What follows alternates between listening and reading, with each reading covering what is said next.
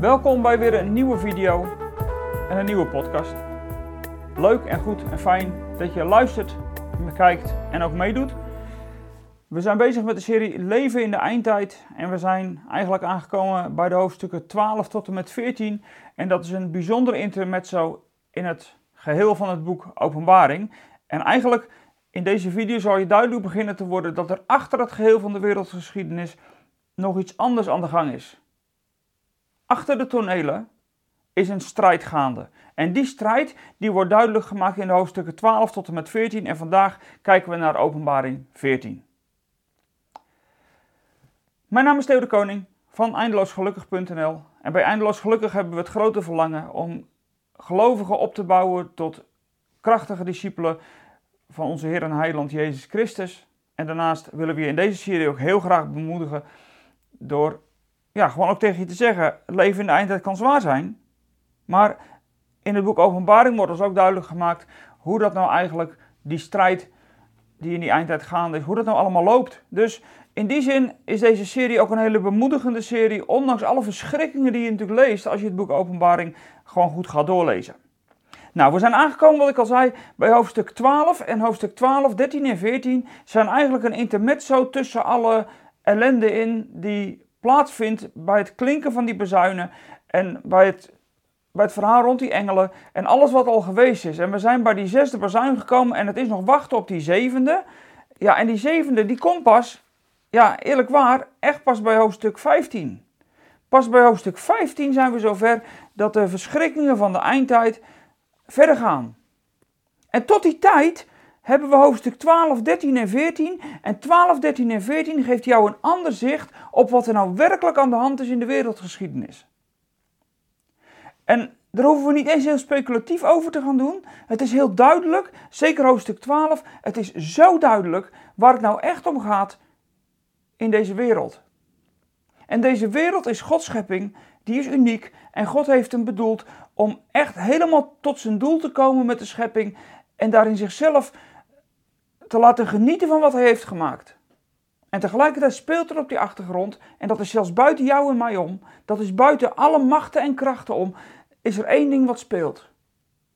Uiteindelijk draait alles in deze wereldgeschiedenis en in de ellende waarin we zitten, vanaf de zondeval tot nu, draait alles maar om één ding en dat is een strijd tussen God en Satan. En dat wordt duidelijk als je het intermezzo gaat lezen van de hoofdstukken 12 tot en met 14. En ik lees vandaag met je hoofdstuk 12. Daar lijken twee verhalen te zijn en uiteindelijk is het er één. Eigenlijk lopen de twee gedeelten van hoofdstuk 12 parallel met elkaar, maar het laat precies zien wat er nou echt gaande is. Laten we hoofdstuk 12 eerst met elkaar maar gewoon lezen. hoofdstuk 12 uit het boek Openbaring. Er verscheen in de hemel een indrukwekkend teken.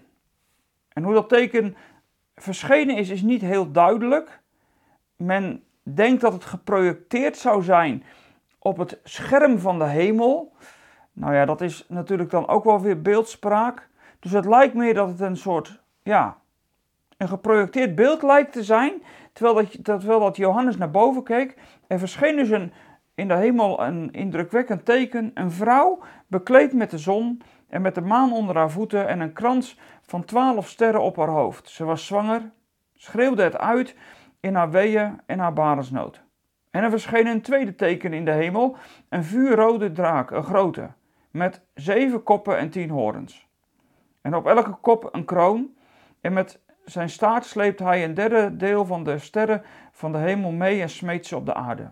De draak ging voor de vrouw staan, die op het punt stond om het kind te baren en om het te verslinden zodra ze bevallen was. Maar toen ze het kind gebaard had, een zoon die alle volken met een ijzeren herderstaf zal hoeden, werd het dadelijk weggevoerd naar God en naar zijn troon. De vrouw zelf vluchtte naar de woestijn en God had haar een plaats voor haar gereed gemaakt waar ze 1260 dagen lang voor haar gezorgd zou worden. En toen brak er oorlog in de hemel uit. Michael en zijn engelen bonden de strijd aan met de draak en de draak en zijn engelen boden tegenstand. Maar ze werden verslagen en sindsdien is er voor hen in de hemel geen plaats meer. De grote draak werd op de aarde gegooid. Hij is de slang van weleer, de duivel, of Satan wordt hij genoemd, die de hele wereld misleidt. Satan met zijn engelen werd op de aarde gegooid en toen, toen, en toen hoorde ik een luide stem in de hemel zeggen: Nu zijn de redding, de macht en het koningschap van onze God werkelijkheid geworden en de heerschappij van zijn Messias. Want de aanklager van onze broeders en zusters, die hen dag en nacht bij onze God aanklaagde, is ten val gebracht. En zij hebben hem, dankzij het bloed van het lam en dankzij hun getuigenis, overwonnen. Met de dood voor ogen hechten zij niet aan het leven. Daarom juich hemel en jullie die daar wonen. Maar wee die de aarde en de zee, maar wee de aarde en de zee. De duivel is naar jullie afgedaald. Hij is woedend, want hij weet dat hij geen tijd te verliezen heeft. En toen de draak zag dat hij op de aarde was gegooid, achtervolgde hij de vrouw die een zoon gebaard had. Maar de vrouw kreeg twee vleugels van een grote adelaar om aan een plaats te geven in de woestijn, waar ze gedurende een tijd, en twee tijden en een halve tijd voor haar gezorgd zou worden, buiten het bereik van de slang. Toen spuugde de slang een stroom van water als een rivier achter de vrouw aan om, hen, om haar daarin mee te sleuren. Maar de aarde schoot haar te hulp. De aarde sperde haar mond open en dronk de rivier op die de draak had uitgespuugd. En de draak was woedend op de vrouw en ging weg om strijd te leveren met de rest van haar nageslacht en met alle die zich aan Gods geboden houden en bij het getuigenis van Jezus blijven. Tot zover. Vers 18 hoort bij het volgende hoofdstuk. Hoofdstuk 7 is het kantelpunt in dit verhaal. Dan lijkt het tweede verhaal te beginnen, maar in werkelijkheid zijn het eigenlijk twee verhalen die parallel lopen met elkaar. Eigenlijk een soort herhaling. Eigenlijk lopen er twee gedeeltes eigenlijk tegelijkertijd. Het is alleen nog even de vraag wanneer dan precies wat is gebeurd. Daar kunnen we straks nog wel even iets over zeggen. Maar het begint in ieder geval dat er aan de hemel een een of andere projectie is waar een vrouw te zien is. Het lijkt wel of Johannes en dat kan voor hem natuurlijk helemaal nog niet, maar het lijkt wel voor Johannes of er een film begint af te spelen in eigenlijk een heel groot omniversum, omniversum of zo. Een heel groot, ja, een hele grote bioscoop zou je bijna kunnen zeggen. En daar op dat hemelscherm, daar verschijnt een vrouw. Het is een bijzondere vrouw, want ze heeft een krans van twaalf sterren. Ze is bekleed met de zon en de maan onder haar voeten. En er wordt natuurlijk dan gevraagd, wie is dan die vrouw? Nou, ze baart een kind. Je zou kunnen zeggen, dit is het kerstevangelie. Dit is de geboorte van Jezus. Het lastige van het verhaal is dat deze vrouw met heel erg veel glorie bekleed wordt. En dan is het eigenlijk te groot om te zeggen, dit is Maria. En overigens, als je het hoofdstuk uitleest, dat hebben we natuurlijk net al gelezen, gaat het ook nog over de overige van haar nageslacht. En wie zijn dat dan? Want als dat werkelijk Maria hier zou zijn, dan zou het hooguit om een enkeling gaan. En dat laat de tekst natuurlijk, daar laat de tekst geen ruimte voor. Je zou eigenlijk beter kunnen kijken naar de vrouw als zijnde dat het het volk Israël is, het beloofde volk van de Messias. Het volk waar God al zijn liefde aan geeft, het volk waar nog heel veel beloften voor uitstaan. Het gaat hier over Israël. Daarom heeft die vrouw ook een kroon met twaalf sterren. Dan zijn die twaalf sterren, die, die, zijn dan, die staan symbool voor de stammen van Israël. De zonen van Jacob natuurlijk. En dan gaat het hier dus over Israël. Israël is door alle eeuwen heen als het ware zwanger geweest van de Messias. Want Israël was het volk waar God van had beloofd, uit jullie zal de Messias geboren worden.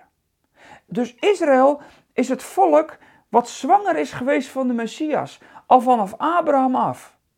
Vanaf dat God met Abraham zijn eigen volk begon, vanaf dat moment is Israël zwanger geweest van de Messias. Want de redding van de wereld zou uit Israël komen. Vanuit Abraham en in Abraham zouden alle geslachten, alle generaties van de aarde gezegend worden. En als je later doorleest, dan ontdek je ik heb er toevallig de laatste tijd ook over gepreekt, maar dan ontdek je in Exodus 19, vlak voordat Israël de wet krijgt, dat God zegt, jullie zijn een koninkrijk van priesters. En dat koninkrijk van priesters, dat staat symbool voor het priesterschap van het volk Israël, om een zegen te zijn voor alle volken. En dat volk Israël is door alle eeuwen heen, tot de geboorte van Jezus, zwanger geweest van de Messias. En dit is het punt, hier in dit verhaal, is het punt dat de Messias op het punt staat van geboren worden. Ik heb lang gedacht dat hoofdstuk 12 zou passen ergens aan het begin van de wereldgeschiedenis. dat Satan op dat moment de hemel is uitgegooid. Maar als je dit verhaal goed leest en erover nadenkt wat er gebeurt en dat hier over de geboorte van de Messias gaat, dan zou je zeggen dat je dit gedeelte, dit moment dat Satan uit de hemel wordt gegooid, want dat wordt natuurlijk in het, vanaf hoofdstuk 7 verteld, maar dat is eigenlijk parallel met de versen 1 tot en met 6. Dan zou je dus moeten zeggen dat Satan pas uit de hemel wordt gegooid op het moment dat Jezus geboren is of dat Jezus hier op aarde rondliep. Dat zou ook kunnen, omdat het Lucas, in Lucas 10, als de discipelen terugkomen bij Jezus, dan zeggen die discipelen, nadat ze wonderen hadden meegemaakt door hun handen, dat zelfs de demonen aan hen onderworpen waren. En dan zegt Jezus, ja dat klopt, want ik heb Satan als een bliksem uit de hemel zien vallen. Ik denk dat je daarvan uit moet gaan hier in hoofdstuk 12. Al die eeuwen is er al wel strijd geweest, maar de strijd komt tot zijn hoogtepunt op het moment dat de Messias geboren werd. Het is goed om er ook zo naar te kijken. Want die hemel, want dat verklaart ook andere dingen uit de Bijbel. De hemel hier is veel meer de gerechtszaal van God. Dan begin je ook gelijk het boek Job te begrijpen. Waarom dat in het boek Job Satan nog in de hemel lijkt te mogen komen. Want Satan, wat doet hij? Hij klaagt Job aan. En hij zegt, heeft u uw knecht, dan zegt God, heeft u hier mijn knecht Job gezien? En dan zegt Satan, ja, pff, nogal makkelijk, hij alles gaat hem voor de wind. En dan daagt Satan God dus uit, terwijl dat hij in de hemel binnenkomt. Waarschijnlijk moet je dat zien als de gerechtszaal van God, waar Satan als de aanklager binnenkomt. En zo wordt hij in dit hoofdstuk natuurlijk ook genoemd, de aanklager van de broederen. Hij is uiteindelijk uit de hemel gezet. En dan begint de glorie in de hemel in het tweede gedeelte van dit hoofdstuk. Maar dat zit allemaal parallel op met elkaar, vers 1 tot 6 en vers 7 tot en met 17. Dan begrijp je dat dit ergens moet spelen rond de geboorte van Jezus. En wat gebeurt er dan? Nou, dan zie je in het eerste gedeelte al dat op het moment dat die vrouw op het punt staat om de Messias geboren te laten worden, want daar gaat het natuurlijk over, dat die draak met zijn staart een derde van de sterren van de hemel meetrekt. En als je dan bedenkt dat deze twee gedeelten in het ene hoofdstuk bij elkaar horen en parallel met elkaar meelopen, dan betekent het dus dat Satan uit de hemel is gegooid. Daar gaat die strijd van vers 7 straks wel over. Maar in vers 1 tot 6, wat er dus parallel loopt, blijkt ook dat hij een derde van de sterren, en dat zijn dan de demonen, of eigenlijk de engelen, een derde van de sterren van de hemel, we hebben natuurlijk al eerder gezien dat sterren ook eigenlijk wel gelijk staan met engelen, heeft hij een derde van die sterren meegesjouwd. En die heeft hij op de aarde gesmeten. Een derde van de engelen is dus demon geworden. Dat is bemoedigend, want dat betekent dat maar twee derde, dat twee derde is gebleven. Dus altijd twee om één. En Satan is erop uit geweest om alles eraan te doen om dat kind niet geboren te laten worden. Want stel je voor dat het kind geboren zou worden. Dan gaat Gods heilsplan alsnog lukken. En als hij dan geboren is, de Messias, wat gebeurt er dan? Nou, dan worden eerst de wijzen uit het oosten, wat geen wijzen zijn, maar wat magiërs zijn, die worden door een ster getriggerd. Die keken naar de sterren, die zijn door de sterren getriggerd. Komen bij Herodes aan, nou je kent het verhaal. Herodes, die denkt, help, er is een koning geboren, die moet van de wereld af. Maar het is Satans grote plan om dat kind wat geboren is, om dat van de aarde af te werken, zo snel mogelijk. Maar als dat dan dreigt te gebeuren, dan wordt die vrouw en het kind meegevoerd de woestijn in. En die wordt beschermd 1260 dagen. Dat is weer die tijd, tijden en een halve tijd, dat is weer 3,5 jaar. En dat klopt natuurlijk allemaal weer precies. Want wie ging er de woestijn in? Ja, Jozef en Maria met het kind. Die zijn uiteindelijk naar Egypte gevoerd om daar beschermd te worden. Een bepaalde afgeschermde tijd, zodat de woede van Herodes uiteindelijk gestopt zou zijn. En dan blijkt Satan dat het dus mislukt is. Dat vertelt allemaal hoofdstuk 12, vers 1 tot en met 6. En dan blijkt dat er tegelijkertijd dus ook oorlog in de hemel is geweest. En dat niet alleen die een derde van die engelen demon is geworden, maar dan betekent ook nog dat er in die hemel strijd is geweest en dat ook Satan eruit is gegooid. De grote bemoediging is dit. Satan is niet meer bemachtigd om jou in de hemel aan te klagen. Dat heb ik al een keer eerder gezegd. Satan is niet bij machten meer om in de hemel jou aan te klagen. De enige plaats waar hij jou aanklaagt is bij jou in je hoofd. In de hemel heeft hij de macht niet meer gekregen. Dat is een bemoediging. De bemoediging is ook dat alles wat hier op aarde dus gebeurt, waarvan je soms denkt dat mensen het doen, dat er uiteindelijk een strijd op de achtergrond plaatsvindt tussen God en Satan. En iedere keer weer verliest Satan de strijd. Dat blijkt hier in hoofdstuk 12. Want hij heeft geprobeerd dat kind niet geboren te laten worden. Je zou zelfs kunnen zeggen dat elke keer dat Israël zondigde en in ballingschap terechtkwam en verstrooid dreigde te raken, dat al die momenten kansen zijn geweest die Satan heeft gepakt. Om uiteindelijk Israël als niet meer de oogappel van God te laten zijn. Maar het is hem allemaal niet gelukt. En dan wordt het kind geboren. En dan doet hij er zelfs een kindermoord, gooit hij er tegenaan, daar in Bethlehem. Niks lukt. En dan wordt Satan uiteindelijk tijdens die strijd ook uit de hemel gesmeten. En dan gaat er een gejuich op in de hemel. Dat lees je in het tweede gedeelte van dit hoofdstuk. Dan gaat er een gejuich op. En ineens, ineens klinkt het dan in de hemel. Het gejuich van overwinning. Nu is het moment gekomen.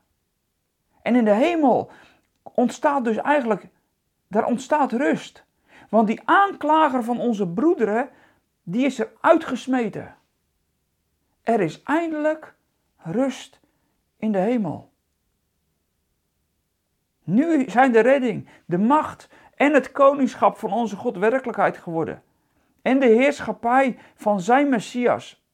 Want de aanklager van onze broeders en ook zusters, die hen dag en nacht bij God aanklaagden, is ten val gebracht. En zij hebben hem dankzij het bloed van het lam en dankzij hun getuigenis overwonnen. Uiteindelijk is dat niet, dat is niet per se de hemel, maar het laat wel zien dat het bloed van het getuigenis van Jezus ervoor zorgt dat in dit hele verhaal, wat het ook gekost heeft, uiteindelijk door het bloed van het getuigenis van Jezus, is Satan overwonnen. En is hij de hemel uitgegooid. Ik denk dat je moet zeggen dat met dat Jezus het bloed ook in de hemel bracht, dat Satan ook niks meer te zeggen had. Hij is overwonnen. Al kost het sommige martelaren het leven. Als je dan zover bent en dat gejuich in de hemel hebt gehoord en ook de vrede die in de hemelse gewesten dus ontstaat, of in ieder geval in de hemelse troonzaal ontstaat, dan moet je nog wel schrikken van de woorden die volgen. Het stopt natuurlijk niet gelijk. Want dan is er natuurlijk een maar. Want als Satan in de hemel niks meer kan doen, waar gaat hij het dan doen? Ja, op de plaats waar hij neergesmeten is. En waar is Satan neergesmeten? Op de aarde. En dan begrijp je wel dat die strijd nog niet voorbij is. De strijd tussen God en Satan, die eerst, die eerst alleen maar draaide omdat de redder van de wereld niet zou komen, die heeft hij verloren. Jezus is ondertussen zelfs opgestaan, opgevaren naar de hemel. Ook dat komt in het verhaal terug, want hij wordt naar God en zijn troon gehaald. En Satan weet dat het allemaal een verloren zaak is. Dat weet Satan nu ook. Hij weet dat het een verloren zaak is. Hij weet dat hij zijn ondergang dat hij onherroepelijk is. Het enige wat hij nog kan doen, is de overige van het nageslacht van die vrouw, en dat maakt Johannes gelijk duidelijk wie dat zijn. Dat zijn de degenen die, die zich aan de wet houden en het getuigenis van Jezus Christus hebben. Dan worden Israël en de volken in één adem als het ware genoemd. Degenen die dus Jezus als de Messias hebben aangenomen en zijn woorden ook serieus nemen. Daar gaat Satan dan op af op het moment dat hij op aarde wordt gesmeten. Want dan is hij dus onder ons. Het enige wat hij nu nog kan doen. Het enige wat hij nog kan doen. Is proberen de kerk van Jezus Christus het zo onmogelijk mogelijk te maken. En daar gebruikt hij mensen voor, daar gebruikt hij misschien wel machthebbers voor. Daar gebruikt hij misschien wel politieke theorieën voor. En politieke trucjes. Ik weet het allemaal niet. Ik hoef het ook allemaal niet eens precies te weten, maar ik weet dat er op de achtergrond een grote strijd gaande is. Die is niet tussen mensen onder elkaar, al worden mensen wel tegen elkaar uitgezet en opgezet. Ja, dat natuurlijk wel. En Satan gebruikt er ook mensen bij en machten en krachten, noem het allemaal maar op. Maar uiteindelijk is er maar één ding aan de gang. De strijd tussen God zelf en Satan. En Satan heeft hem al verloren, maar er klinkt wel een wee naar de aarde. Een wee naar ons toe, want wee hen die de aarde bewonen en op de zee zijn. Want Satan, de draak, is naar hen afgekomen. Nou, dat zegt hoofdstuk 12. Die vertelt het verhaal op de achtergrond. Het verhaal waar het werkelijk om gaat. Zo had God het niet bedoeld. Het was Gods grootste verlangen en bedoeling geweest dat er hier een wereld zou zijn waar harmonie en vrede en liefde zou heersen. Maar er is er eentje geweest die is in opstand gekomen. Die heeft nog heel lang ook kans gekregen om aan te blijven klagen. Natuurlijk heeft hij God niet meer mogen aanbidden. Natuurlijk is hij al eerder de hemel uitgegooid in de zin van dat het zijn woonplaats niet meer was. Maar vanaf ergens het moment dat Jezus geboren is, tot het moment naar de hemel toe, ergens daartussenin, daar lijkt hij wel de definitief uitgegooid en dat hij ook geen aanspraak meer heeft. Maar hij heeft de aanspraak wel op aarde nu. En hij gaat onder ons rond, als een briesende leeuw. Gelukkig als. Want er is maar één leeuw. En dat is niet Satan. Satan doet alsof. Hij heeft een grote bek. Maar zijn macht is hij kwijt. Zijn kracht is hij kwijtgeraakt. Want hij weet dat zijn ondergang, dat het een feit is. En wij? Wij hebben een wee over ons uitgesproken vanuit de, gekregen vanuit de hemel. Want wee, wee ons. Want hij zit niet achter ongelovig aan. Hij zit niet achter, achter machthebbers aan die niks met God hebben.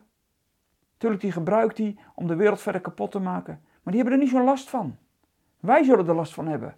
Want ten diepste zit hij achter de bruid van Christus aan. Ten diepste zit hij alleen maar achter jou en mij aan. Met één doel: wraak nemen wat hij het verloren heeft van God en van zijn Christus. En die wraak, die wraak die kan hij op ons loslaten. Maar als wij het getuigenis van Jezus Christus hebben en wij ook de macht en de kracht van zijn bloed hebben, dan overwinnen wij hem ook. Net als diegenen die dat al gedaan hebben. En zo is onze toekomst misschien hier op aarde onzeker en kan er nog heel veel gebeuren. En komt er wat op ons af? Tegelijkertijd moeten we ook zeggen: het is al een gewonnen strijd. Want hij is de hemel al uitgesmeten, daar heeft hij niks meer te zeggen. Hij heeft hier hooguit nog wat stuiptrekkingen. Die kunnen verschrikkelijk heftig zijn, maar ook niet meer dan dat. En wij leven ergens in die periode dat Satan naar ons is toegekomen en hier rondgaat. Maar laten we niet vrezen. Laten we niet bang zijn. Want uiteindelijk is ook dit maar weer een door God bepaalde tijd dat hij nog macht krijgt. Die vrouw is ook iedere keer beschermd. Voor een tijd, tijden en een halve tijd. En wij zitten ook in een tijd. Een tijd waarin God ook een einde zal hebben. En ook Satan uiteindelijk in die grote put zal gooien waar hij nooit meer uit zal komen. En tot die tijd zal het soms spannend zijn en moeilijk zijn. Maar laat dat zo zijn. Wij hebben hoop. Want wij weten dat onze Messias, onze redder, onze Jezus, naar God in de hemel is getrokken, daar eeuwig veilig is en het plan veilig gesteld heeft. En Gods plan is een overwinnend plan en dat zal niet falen. En wij juichen maar vast met de hemel mee. Want nu is de overwinning, de kracht en de macht van onze Messias, onze redder, onze koning. En hij is al in de hemel. Heeft Satan het nakijken gegeven. En als wij Satan tegenkomen, dan zullen we hem dan herinneren. Hij is eruit gegooid. Hij is zijn zeggenschap kwijt. Hij probeert hooguit hier op aarde nog wat te zeggen. Maar uiteindelijk is dat zo beperkt geworden. En we lachen hem uit. En we zeggen tegen Satan, het is afgelopen met je spel. En we geloven niet meer in je streken. Je kan het nog even proberen, maar het is nog maar een korte tijd. Hoofdstuk 12. Het begin van het intermezzo van drie hoofdstukken. Ook een bemoedigend hoofdstuk en het laat een stukje werkelijkheid zien waar we nu middenin zitten. En wat er is gebeurd en wat ook nog zal gebeuren. Dankjewel voor het kijken. Fijn dat je er weer bij was. Als je op YouTube hebt gekeken, wil je ons dan een blauw duimpje geven. Dan zorgt er weer dat we in de algoritmes van YouTube weer wat makkelijker gevonden worden. Zo werkt dat nou eenmaal bij YouTube. En ehm, als je ons financieel wil steunen, dan vinden we het heel erg fijn. We hebben ondertussen op de website ook staan wat we in 2022 graag, graag willen realiseren. Nou, als wil je ons financieel steunen, dat zouden we echt heel fijn vinden. En voor degenen die dat doen, hartelijk dank. We zijn je er echt heel dankbaar voor. En we zullen dat geld wat je ons schenkt ook echt op een goede manier investeren. Dankjewel voor nu en ik zou zeggen tot volgende week.